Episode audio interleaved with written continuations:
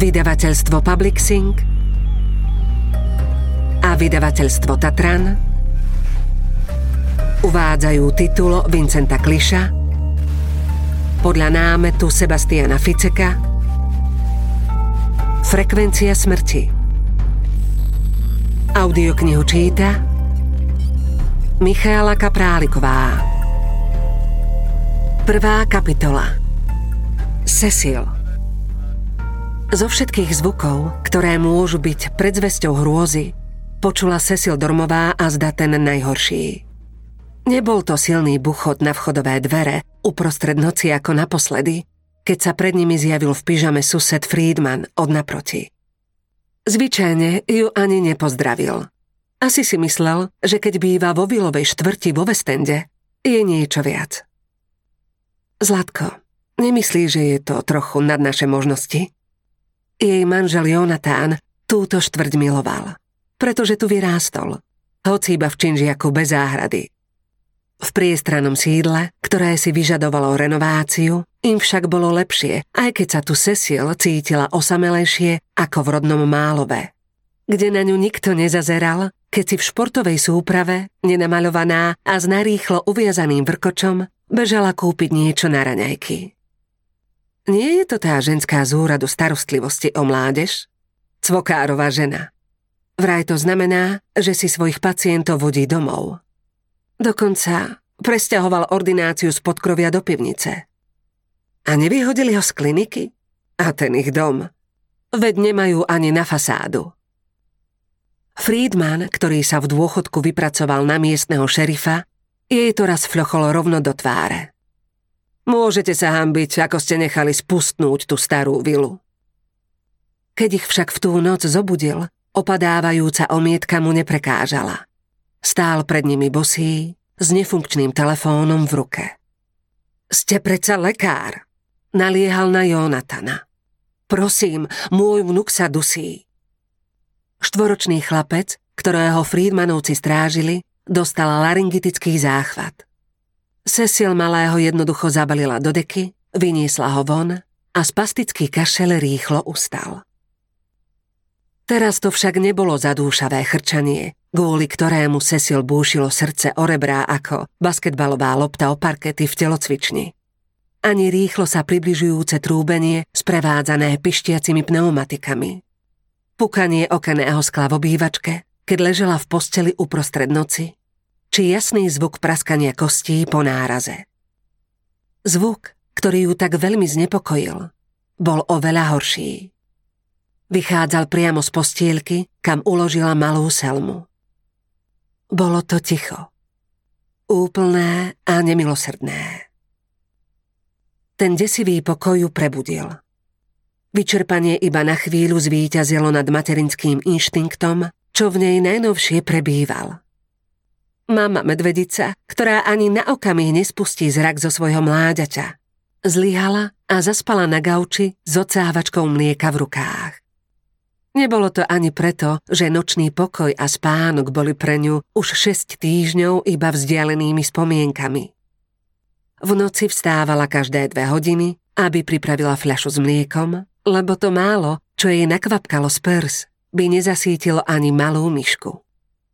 Jonathan sa raz ponúkol, že jej pomôže a unavene sa so zatvorenými očami snažil nahmatať fľašku. Cecil však iba mávla rukou. Potreboval sa vyspať kvôli svojim pacientom. Musí byť odpočinutý. Nesmie si dovoliť nejakú chybu. Najmenej teraz, keď sa po viac ako desiatich rokoch ako lekár a psychoterapeut, pôsobiaci na rôznych berlínskych klinikách, konečne osamostatnil. Pacienti trpiaci depresiou, poruchami príjmu potravy či panickým strachom, ktorí ho navštevujú v ordinácii, by nepochopili, keby napodobnil Cecil a zaspal počas ich terapeutického sedenia. Nebolo to však dieťa, čo ju minulú noc zamestnávalo každé dve hodiny medzi podávaním fľašky a následnom ťažkom zaspávaní. Starosti jej robila mama, ktorej sa už niekoľko dní nevedela dovolať.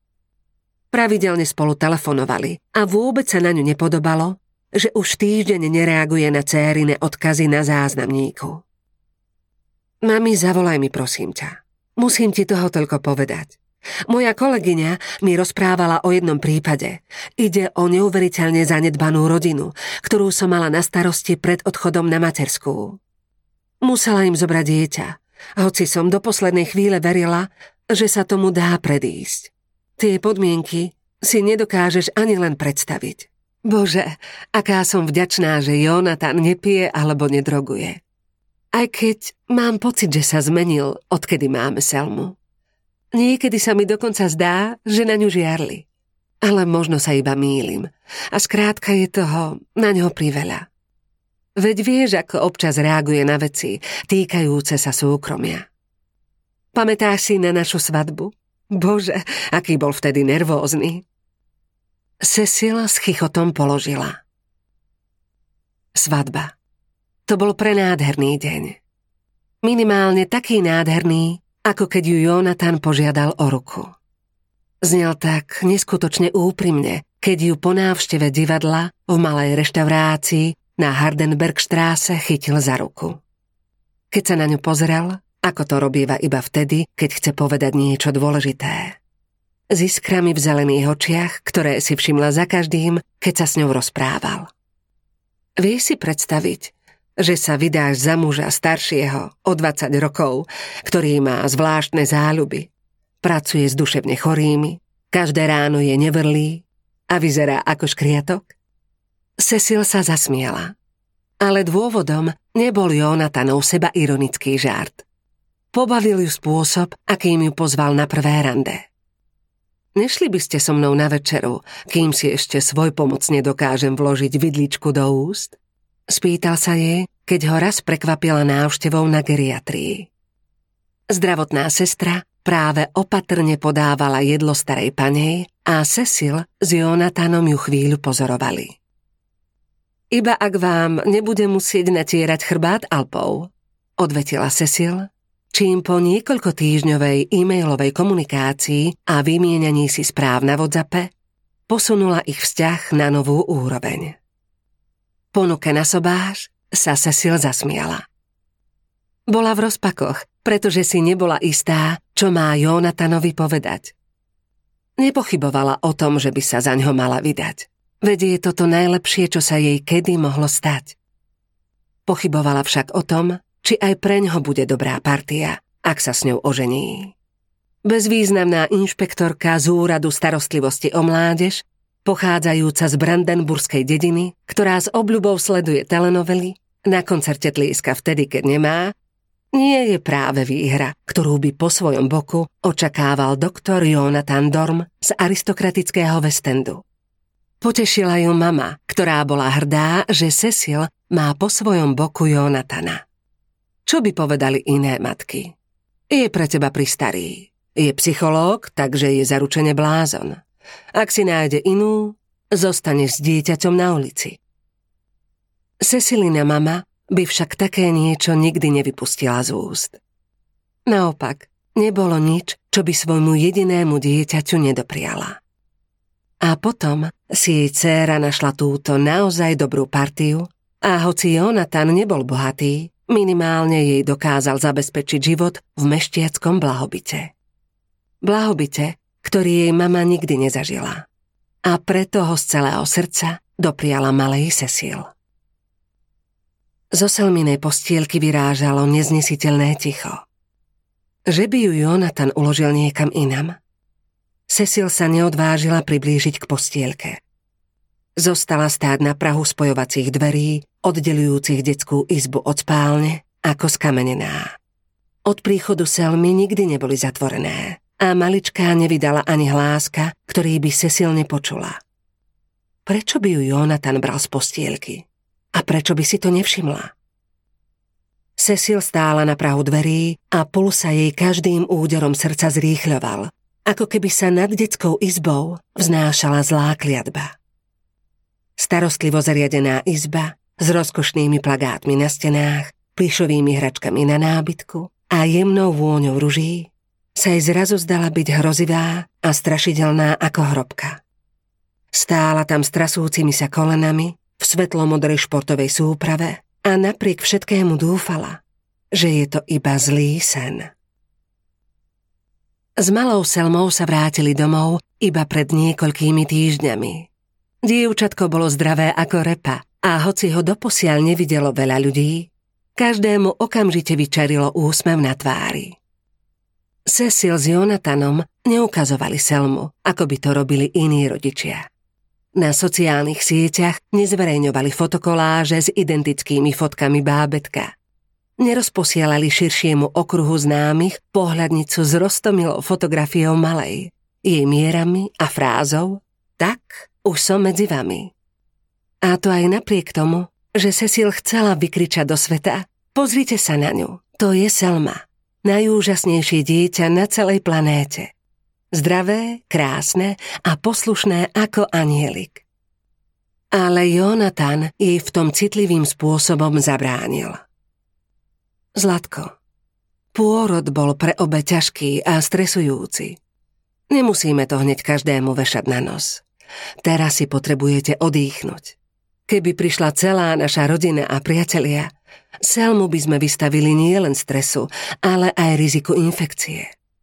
Viem, že si teraz myslíš, že zo mňa hovorí ustráchaný lekár, ktorý vo svojom povolaní zažil veľa nebezpečných situácií a pri vlastnom dieťati chce mať istotu. Máme čas a v žiadnom prípade by sme nemali riskovať. Nech Selma ešte na chvíľu zostane naším tajomstvom a potom to bude pre všetkých veľké prekvapenie. Teraz však bolo v postielke ticho. Možno iba spí. Cecil opatrne vkročila pravou nohou do detskej izby. Veď vždy počujem nejaký zvuk, aj keď spí. Dých alebo šuchot. Začala zuby a zakryla si ústa. Poháňaná neviditeľnou silou, Zatiaľ, čo vlastný strach sa ju neustále pokúšal zastaviť, stúpila aj druhou nohou na meký svetlozelený koberec. Na okamih zmetene prebehla očami po izbe. Po plagátoch s medvedíkmi, salamandrami a štenietkami, aby nakoniec zavisela pohľadom na opakujúcich sa veselých vzoroch detských tapiet, ako keby stratila orientáciu. Tak dobre. Pošúchala si tvár a zhlboka sa nadýchla. Teraz sa pozriem do postielky. Zdalo sa, že jej v tom zabráni strach, ale napokon zvíťazili obavy o céru. Malými rovnomernými krokmi sa blížila k postielke. Keď bola kúsok od nej, zavrela oči. Urobila posledný krok a zostala stáť. Pozbierala všetku odvahu. Zhlboka sa nadýchla a opäť otvorila oči. Krv. Druhá kapitola Jonatán Kedy konečne potvrdíte, že som schopný výkonu služby a skončíme s týmito hlúpostiami? Jonatán Dorm neodpovedal hneď nielen preto, že vysoký, svalnatý chlap s nakrátko ostrihanými vlasmi a strniskom sa tak rázne bránil terapii. Trvalo takmer mesiac, kým vôbec začal spolupracovať a dokonca aj teraz, krátko pred rozhodujúcim posudkom, svojmu terapeutovi očividne úplne nedôveroval. Opäť jeden z tých chudákov, čo radšej skape vo vnútornom väzení, než aby si priznal, že nie je dokonalý. Jonathan sa nestal psychoterapeutom z dôvodu, že bol rovnako ako mnohí jeho spolužiaci buď nadšený z učenia Zigmunda Freuda, alebo ho odmietal. Dokonca sa ním nestal ani preto, že vďaka tomuto vednému odboru mal istú zodpovednosť a moc nad ľuďmi, ktorí sa mu zdôverovali.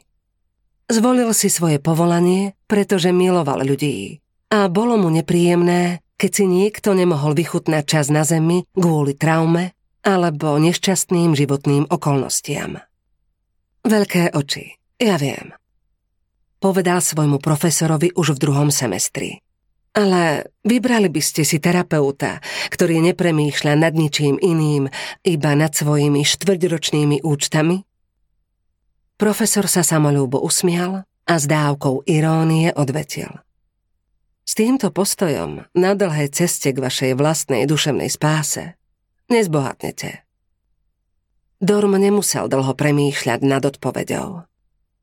Samotná spása duše je bohatstvom. Ak nenájdem vlastnú, budem bojovať aspoň o to, aby sa to podarilo čo najviac ľuďom. V poriadku, Justin.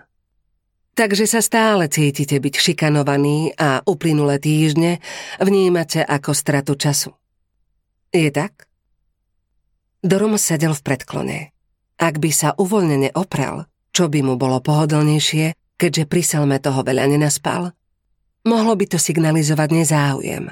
Bežne by si do práce neobliekol potrhané rifle a starý vlnený sveter s vyšúchanými lakťami.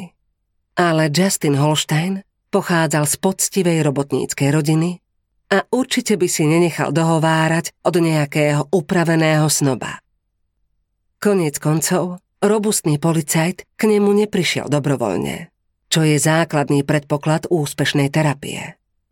Sedenia s Doromom mu predpísal lekár, ktorý mal na starosti jeho oddelenie a stali sa podmienkou jeho návratu do policajného zboru. O to viac si Jonathan uvedomoval, že každý pohľad, gesto či slovo môže ovplyvniť, či s ním bude jeho pacient spolupracovať, alebo ho odmietne. Skrátka som toho chlapa zastrelil. Čo mám teraz akože urobiť? Poskladať ho? Dorm už zažil veľa policajtov ako Justin. Chlapcov z panelákov, sršiacich a nabúchaných testosterónom, ktorí sa pridali k polícii, pretože ich fascinovala chlapčenská predstava slobody. Státia nad zákonom, moci, rýchle jazdy, strieľania, privilégií a možnosti zmlátiť protivníkov, ak budú mať sprosté reči. A to všetko úplne legálne na správnej strane zákona. Aj Justin bol jedným z týchto alfasamcov, čo chcú večer hrdo porozprávať manželke a deťom, ako so svojou jednotkou zaútočili na sklad zbraní, vyprázdnili ho a koľko zločincov pritom zatkli. Veľký svalnatý chlap, ktorý chcel v podstate konať dobro, ale nikdy poriadne nepochopil, čo dobro v skutočnosti znamená. Zastrelili ste schizofrenického muža, ktorý sa pokúsil zabiť dve ženy mačetou. Dorm uprene sledoval svojho pacienta. Odvtedy ho vidíte za každým, keď zatvoríte oči. Znova a znova. Prenasleduje vás. Kriste, na čo som vám to hovoril? Holstein zalomil rukami. Na čo? Lebo trauma zmizne, keď ju budete pred všetkými tajiť? Alebo preto, lebo chlapci necítia bolesť. Čo to trepete? Už nemám náladu na tieto sračky. Trvá to celú väčnosť. Keď prídem s tým kurátorským truľom, jednoducho mi dáte potvrdenie, že som schopný výkonu služby. Justin vstal. Ukončujete sedenie? Dorm sa oprel, ale urobil to iba preto, aby vyjadril nesúhlas s pacientovým odchodom. Čo by vám v tejto chvíli poradila vaša matka? Odísť alebo zostať? Moja matka by v živote nešla k psychiatrovi a už vôbec nie k takému, čo hrá niečo také. Justin Holstein ukázal na šachovnicu na malom sklenenom stolíku v zadnom rohu miestnosti. Čo má vaša matka proti šachu? Proti šachu nič. Iba proti ľuďom, ktorí nerozumejú životu. Myslíte si, že takto vonku funguje svet? Jeden ťahia, jeden vy. Pekne spravodlivo. Nech vyhrá lepší. Hovadiny. Zaujímavé tvrdenie. Ešte nikdy som nemnímal svet ako veľkú šachovnicu, na ktorej môže byť úspešný každý človek, ak bude premýšľať a robiť správne ťahy. Podnetná myšlienka. Čo to trepete pre Boha? Ak vonku stojí nejaký chudák s posratou mačetou, nemáte kedy v pokoji zvažovať ďalší ťah. Musíte okamžite reagovať. Oko za oko.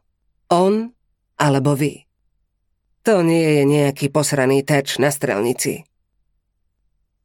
Dorm na chvíľu zavrel oči a poškriabal sa po hlave. Takže život pre vás nie je šachová partia. V poriadku, Justin. Nazvali by ste svet skôr boxerským ringom, kde každý každého mláti a nakoniec vyhrá ten najsilnejší? Holstein sa zasmial a Dorm mohol iba hádať, aké zážitky z každodennej práce v berlínskom gete sa spájajú s jeho nahnevaným smiechom. Hm, teplejšie, povedal policajt a chystal sa otočiť k dverám. V poriadku. Mám pre vás jeden návrh.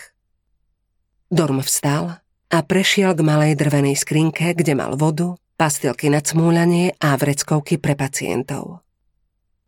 Urobíme to podľa vás. Holstein na ňo nechápavo hľadel keď vytiahol zo skrine dva páry opotrebovaných boxerských rukavíc a jeden podal Justinovi. Čo to má znamenať? Iba malý tréning. V boxe ste predsa dobrý. Dorm si natiahol boxerské rukavice. Boli mu trochu malé, ale väčší pár musel nechať pacientovi, ktorého laby skutočne vzbudzovali úctu. O niekoľko dní sa konečne uskutoční stretnutie s vaším kurátorom. Urobíme to takto. Pokúsite sa ma trafiť. Ak sa vám podarí dať mi tri rany, potvrdím, že ste práce schopní. A opäť sa objavili. Otázniky v očiach obra prekypujúceho silou, ktorý absolútne nezvláda situáciu. Najradšej by zutekal do detskej izby a zabuchol za sebou dvere. Nechcem vám ublížiť. Justin Holstein odrazu vyzeral ako tínedžer, ktorému prvá priateľka na návšteve zábavného parku navrhne, aby si zahral silomer. Nemôže nič vyhrať. Ak udrie kladivom dostatočne silno a zazvoní zvonec, iba splní jej očakávanie. Ale beda mu, ak sa to nepodarí a netrafí alebo, nedaj Bože, nebude mať toľko sily, ako si myslel.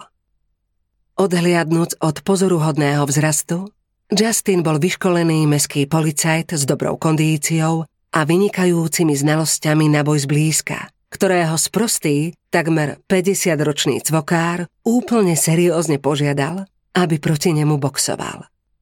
Nie v ringu, ale v spartiansky zariadenej ambulancii s laminátovou podlahou. Neublížite mi, Dorm si rukami chránil tvár a začal poskakovať. Nezabudnite na obranu. Justin sa ani nepohol. Pri svojej práci bol zvyknutý na provokovanie od slabších a jeho každodenným chlebom bolo nenechať sa vyprovokovať. Naozaj to myslíte vážne? Absolútne. Tri zásahy a môžete sa vrátiť do služby. Poďme na to. Dormové pohyby pacientovi prezradili, že terapeut má aspoň základné znalosti z boxu.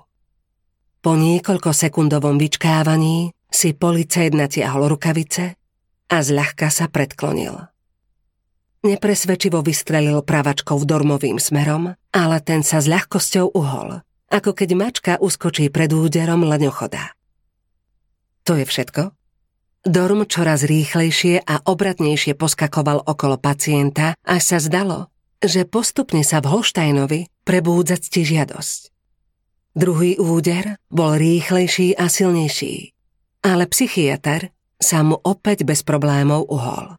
Človeče, naozaj sa chcete so svojou traumou vyrovnať sám? Bez pomoci hlúpeho cvokára, ktorý tak či tak nemá potuchy o tom, ako funguje svet vonku? Vylepšujem svoju ponuku. Stačí jeden zásah a dostanete potvrdenie.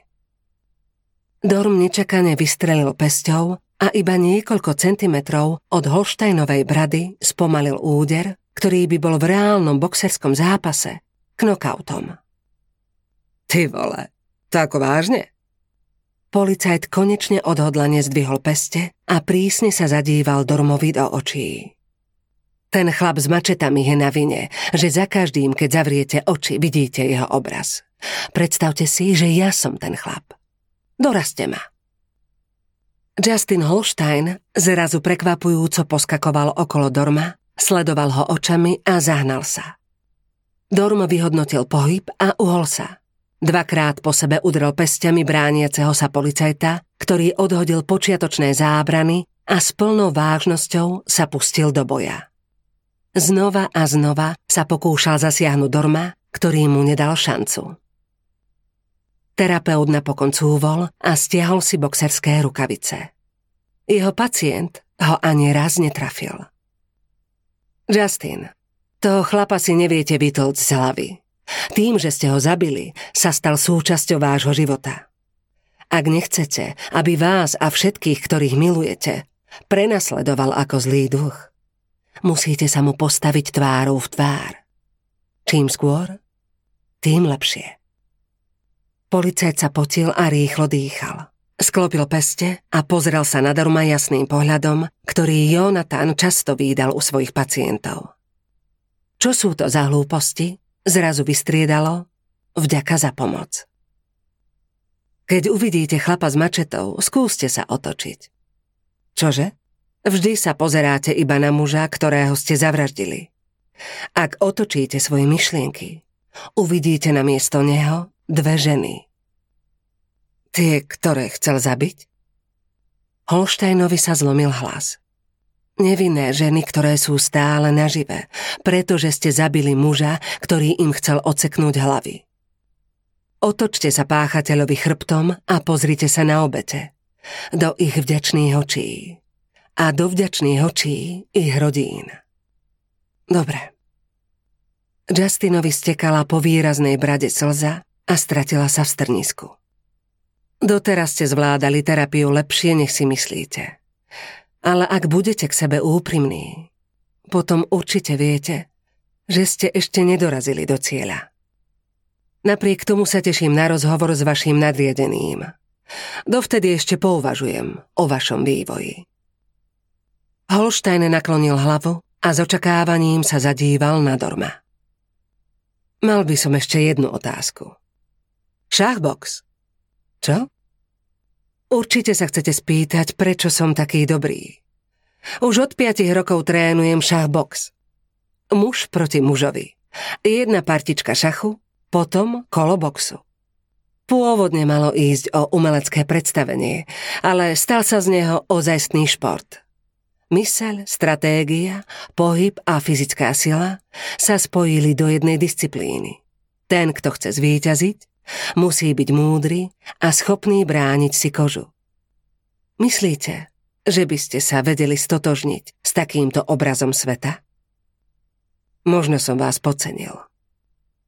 Dorm si vychutnával uznanie, ktoré prezrádzal Holštajnov pohľad.